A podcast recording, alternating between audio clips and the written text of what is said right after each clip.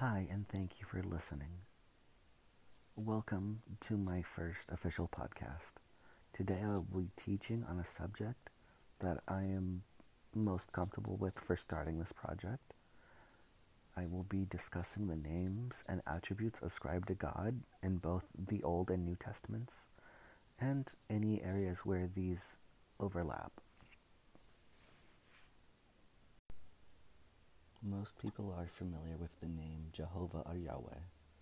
Yahweh comes from the Jewish tetragram YHWH, which is the most holy name of God, as it is written in ancient Hebrew.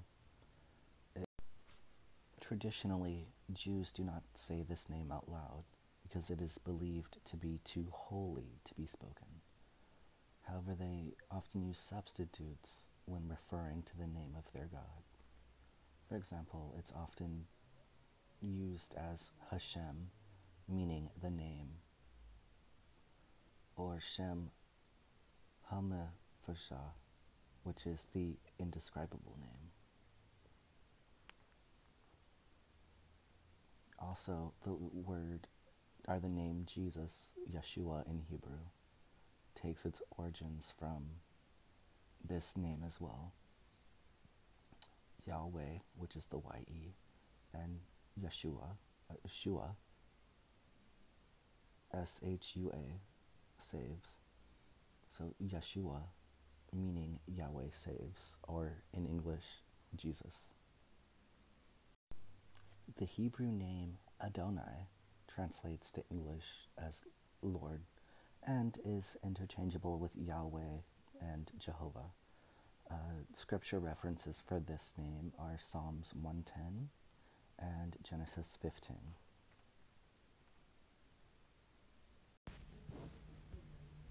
Psalm 110, a psalm of David.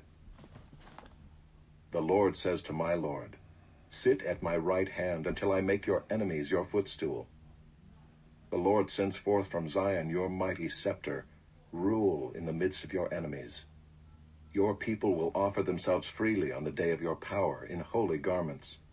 From the womb of the morning, the dew of your youth will be yours. The Lord has sworn and will not change his mind. You are a priest forever after the order of Melchizedek. The Lord is at your right hand. He will shatter kings on the day of his wrath. He will execute judgment among the nations, filling them with corpses. He will shatter chiefs over the wide earth. He will drink from the brook by the way. Therefore he will lift up his head. El Shaddai. The root El always means God.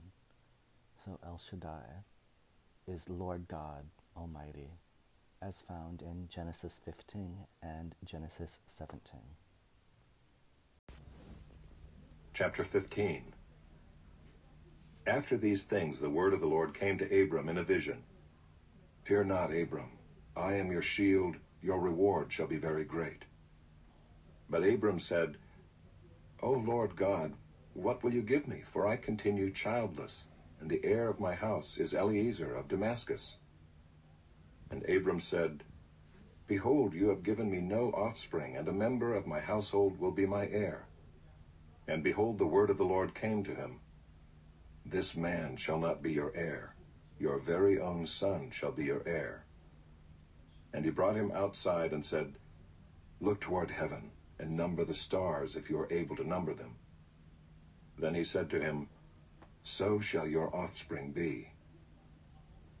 And he believed the Lord, and he counted it to him as righteousness. And he said to him, I El Elyon, or the God Most High. Genesis 14. Again, El is always God. And El Yon is the superlative. El Elohim, usually translated as the everlasting God, but also the God of the universe, God of eternity, or the Ancient of Days. Genesis 21, Jeremiah 10, Isaiah 26. El is another name that is translated in, as God and is used in conjunction with other words to designate various aspects of God's character. Olam derives from the root word meaning eternity. He sets up salvation as walls and bulwarks. Open the gates that the righteous nation that keeps faith may enter in. You keep him in perfect peace, whose mind is stayed on you because he trusts in you. Trust in the Lord forever, for the Lord God is an everlasting rock, for he is Jehovah Jireh. In Genesis 22, Abraham proclaims, The Lord will provide. As he says, The Lord has provided. Said, Abraham, Abraham. And he said, Here am I. And he said, Lay not thine hand upon the lad, neither do thou anything unto him. For now I know that thou fearest God, seeing thou hast not withheld thy son, thine only son, from me. And Abraham lifted up his eyes and looked, and behold, behind him a ram caught in a thicket by his horns. And Abraham went and took the ram and offered him up for a burnt offering in the stead of his son. And Abraham called the name of that place Jehovah Jireh, as it is said to this day, in the mount of the Lord it shall be seen. Jehovah Tsidkenu, the Lord our righteousness. The prophet Jeremiah uses this one often in his writings, in chapters 23 and 33 primarily. When I will raise up for David a righteous branch, a king who will reign wisely and do what is just and right in the land. In his days, Judah will be saved, and Israel will live in safety. This is the name by which he will be called, the Lord, our righteous Savior. So then, the days are coming, declares the Lord, when people will no longer say, As surely as the Lord lives, who brought the Israelites up out of Egypt, but they will say, As surely as the Lord lives, who brought the descendants of Israel up out of the land of the north, and out of all the countries where he had banished them. Then they will live in their own land. Concerning the prophets, Jehovah Nissi, or the Lord is my banner, is exclaimed in Exodus 17 after the Israelites have fled Egypt. Surely the glory of the Lord was with them. Write this on a scroll as something to be remembered and make sure that Joshua hears it because I will completely blot out the name of Amalek from under heaven. Moses built an altar and called it, The Lord is my banner. He said, Because hands were lifted up against the throne of the Lord, the Lord will be at war against the Amalekites from generation to generation. Jehovah Shalom, the Lord our peace, is referenced in Judges. However, I want to spend just a few seconds talking about the Hebrew word shalom, because at, while it translates into English as peace, the Jewish word has deeper connotations. It's more of a perfect and complete peace. It is a peace that, as Paul in the New Testament says, surpasses all understanding. The Lord, our peace. Jehovah Shalom. Take the meat and the unleavened bread, place them on this rock, and pour out the broth. And Gideon did so. Then the angel of the Lord touched the meat and the unleavened bread with the tip of the staff that was in his hand. Fire flared from the rock, consuming the meat and the bread. And the angel of the Lord disappeared. When Gideon realized that it was the angel of the Lord, he exclaimed, Alas, sovereign Lord, I have seen the angel of the Lord face to face. But the Lord said to him, Peace, do not be afraid. You are not going to die.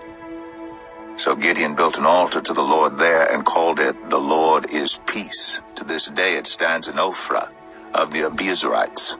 That same night, the names and titles of Jesus the Christ. He is often referred to as the Prince of Peace, and this originates from a, a prophecy by Isaiah in chapter 9. The prophecy was one of many given through Isaiah concerning the coming Messiah that was fulfilled in the person of Jesus Christ.